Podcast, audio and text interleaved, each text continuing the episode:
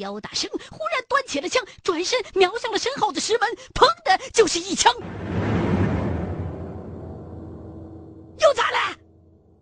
老刘头回过头，只见萧大生满脸的惊悚，还保持着开枪时的姿势，手电光下，枪口似乎冒着烟儿。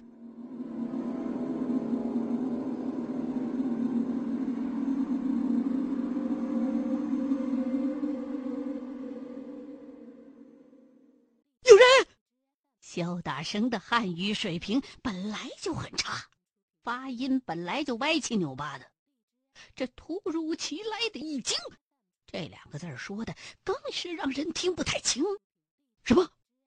虽说没听清，可是肖大生这一开枪，艾尔逊也把枪给抽出来了，凑到肖大生跟前，用当地的土语问了两句。然后，翻译给大伙说：“肖大生说，后边有人，啊，在哪儿？”孙婷也抽出了手枪，另一只手打着手电四处乱照，来个痛快的吧！艾尔逊一看洞里边并没有军火，直接把信号枪就又拿出来，照着石门，唰的就是一发照明弹。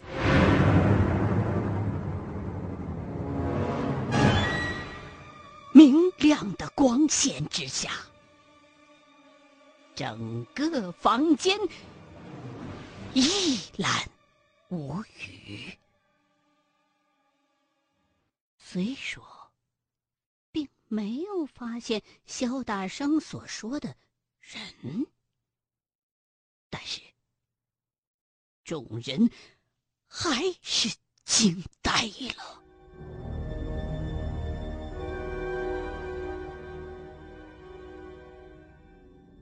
这是一间完全人工修凿的长方形的屋子，墙壁是水泥的，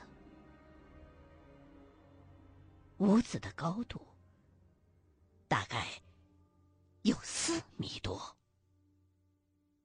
在三米左右的高度上。吊着一层金属的龙骨，在进门方向的屋顶上，这两台奇怪的设备，成色还挺新。刚才众人看到的枪管儿。就是从这个设备里边探出来的。屋顶的金属龙骨再往上悬着一层密密麻麻的金属网，虽说早就落满了灰尘，但是。在照明弹的强光之下，有些灰尘少一些的地方，还是会闪烁出黄澄澄的光芒。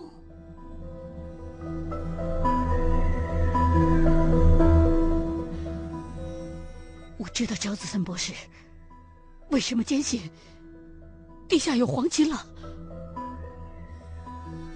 孙婷目不转睛的盯着房顶上的金属网，这个网子是黄金的。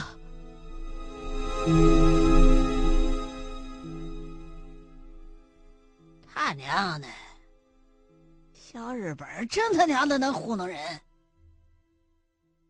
老刘头多少有点失落。如果说当年美国探宝队的仪器上显示的重金属，就是现在头顶上这层黄金网的话，这个屋子里有密室的可能性就小了很多。这什么意思啊？张国忠彻底糊涂了。地上的箱子装石头，屋顶上弄一层黄金网。这小日本到底想干什么呀？这是日本人真的是匪夷所思。孙婷这时候比张国忠还迷糊。既然门口有那么复杂的防盗设备，就说明这间屋子确实很重要啊。可是眼下这屋子里边放的都是石头，好像也没什么其他值钱的东西了。最奇怪的，就是脑袋顶上这层黄金网，看上去好像应该是有它的功用。可是，黄金网能有什么作用呢？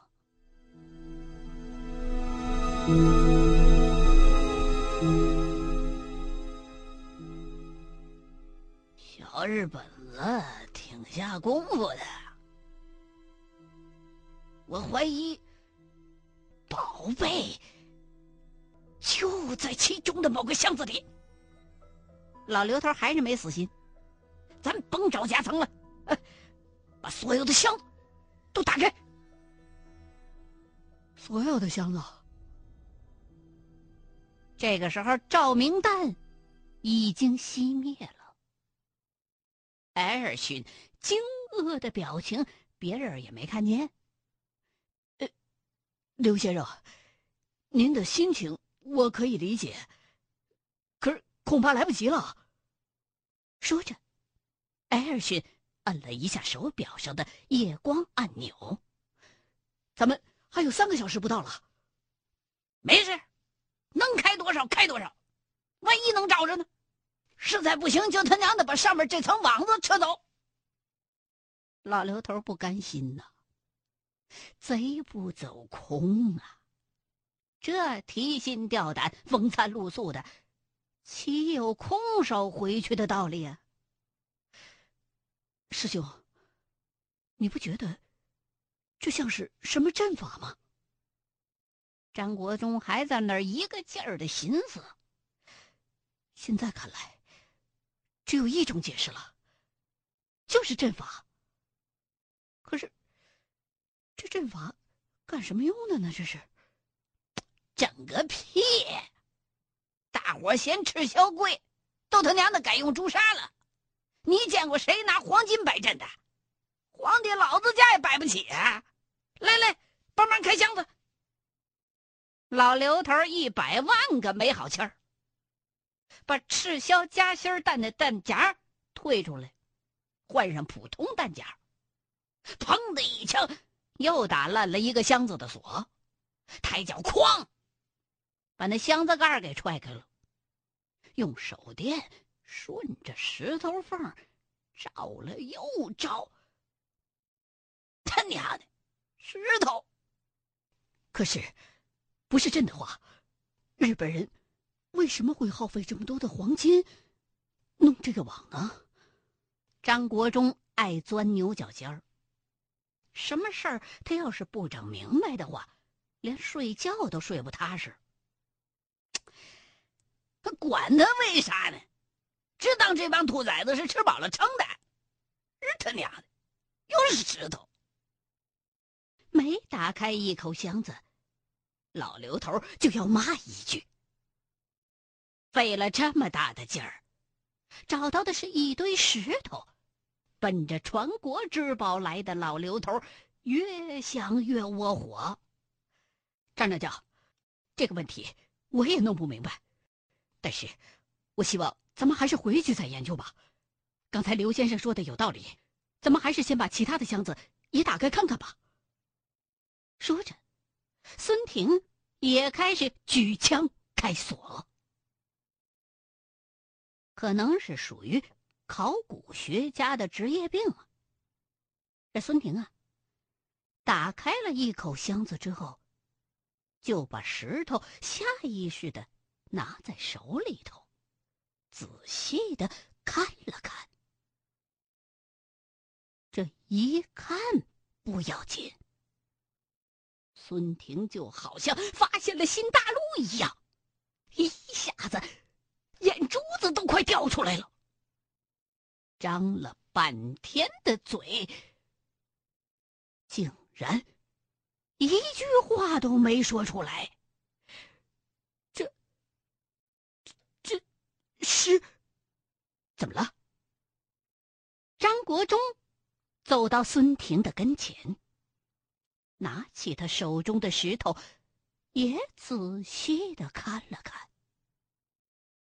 不由得也是一惊：“师兄，这确实是个阵啊！啥阵？”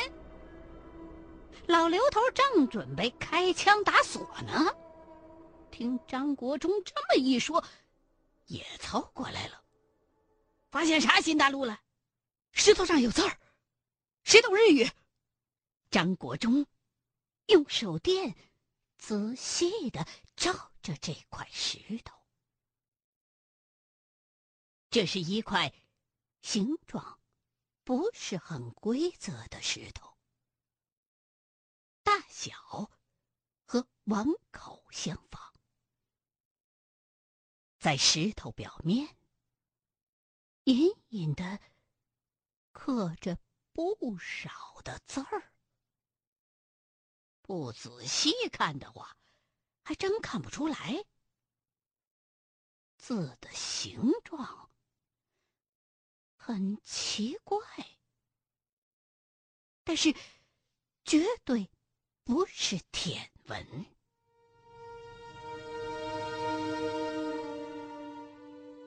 这不是日文。我从来没有见过这种文字，或者说符号。孙婷回答了张国忠的疑问：“快给我看看。”老刘头从张国忠的手中接过石头，仔细的看了看，又从箱子里拿出另外一块石头看了看。大伙看看。其他箱子里边有没有？这里也有，还有这里。艾尔逊随便找了口箱子，拿出其中的几块石头，挨个的用手电照着，仔细的瞅。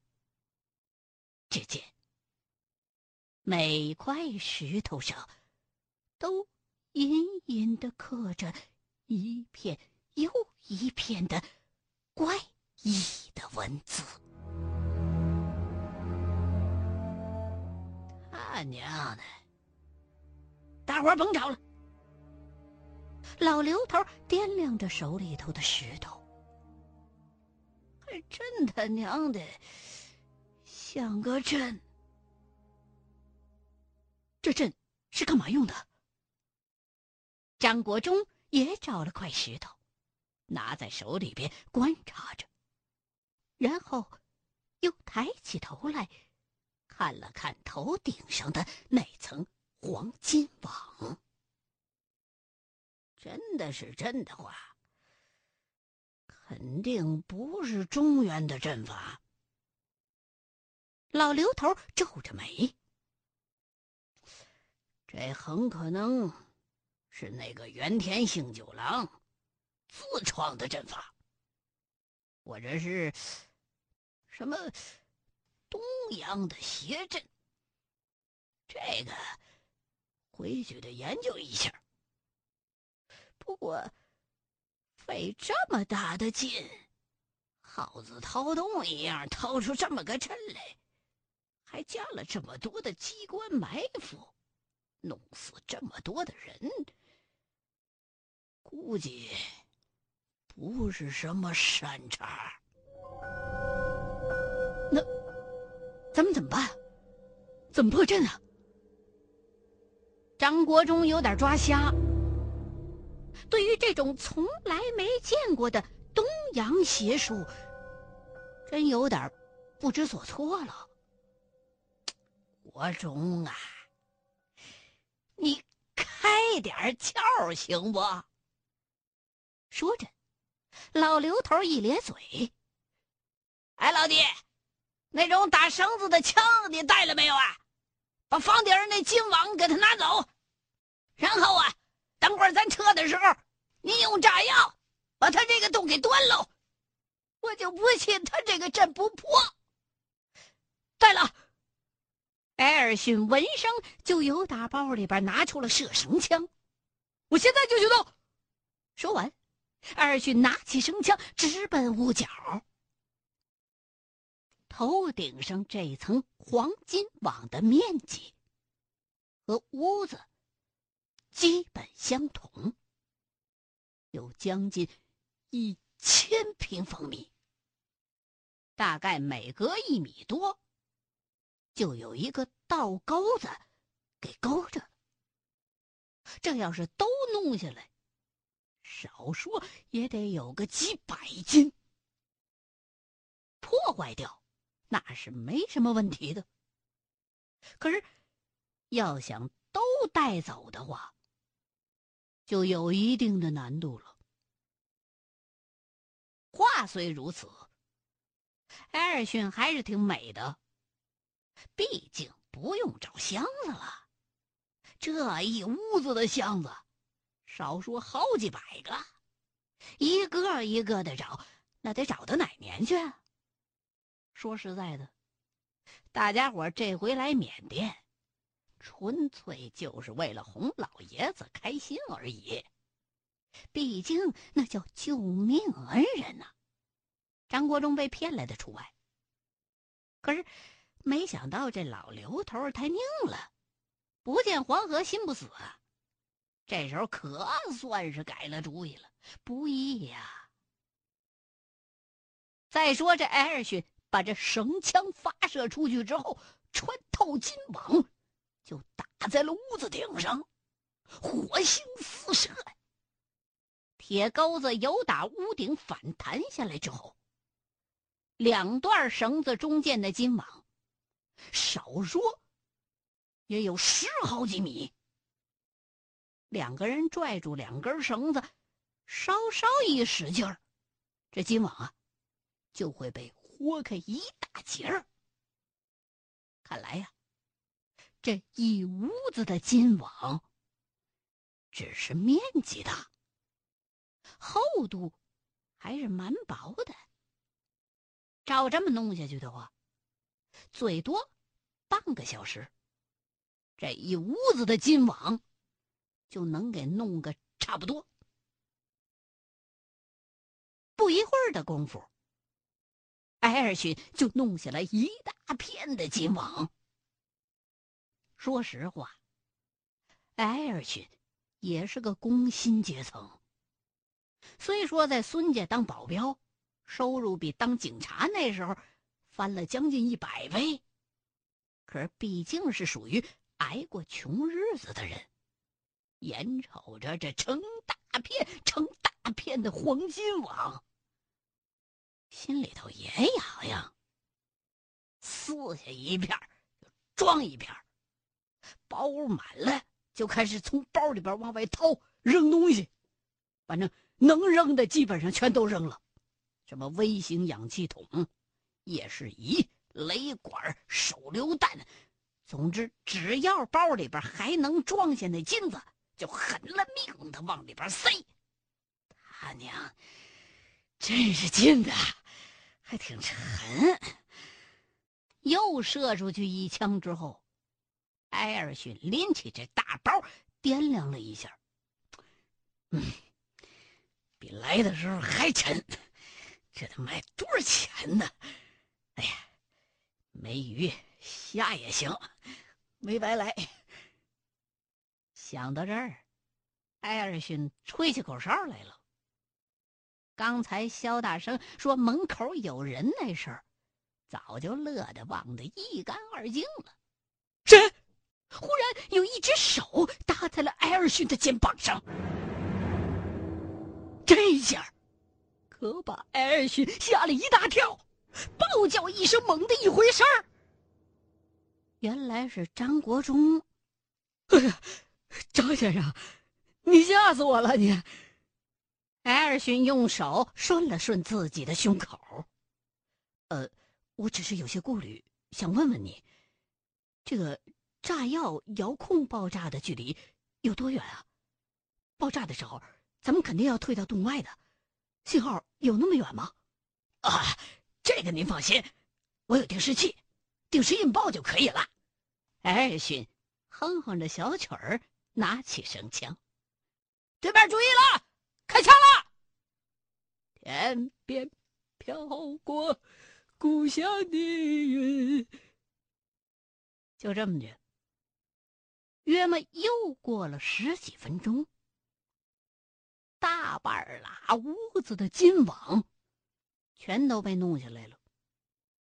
这下艾尔逊犯愁了，包装不下了呀！管他呢！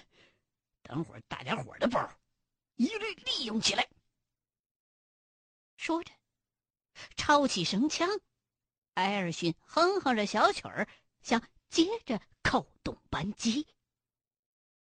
就在他刚要扣扳机的一刹那，忽然感觉身后头有人蹑手蹑。脚的靠近自己，哎，张先生，人吓人吓死人啊！别老吓我行吗？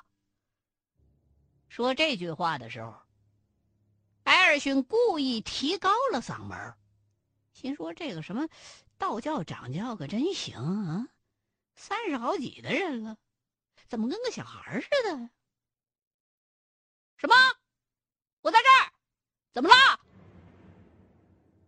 斜前方十几米开外，张国忠正跟老刘头和孙婷研究那些刻字的石头呢。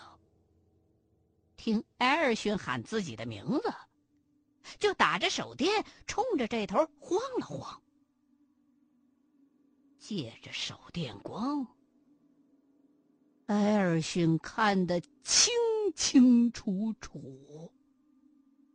张国忠、老刘头、孙挺和肖大生都在一块儿，一个都没少。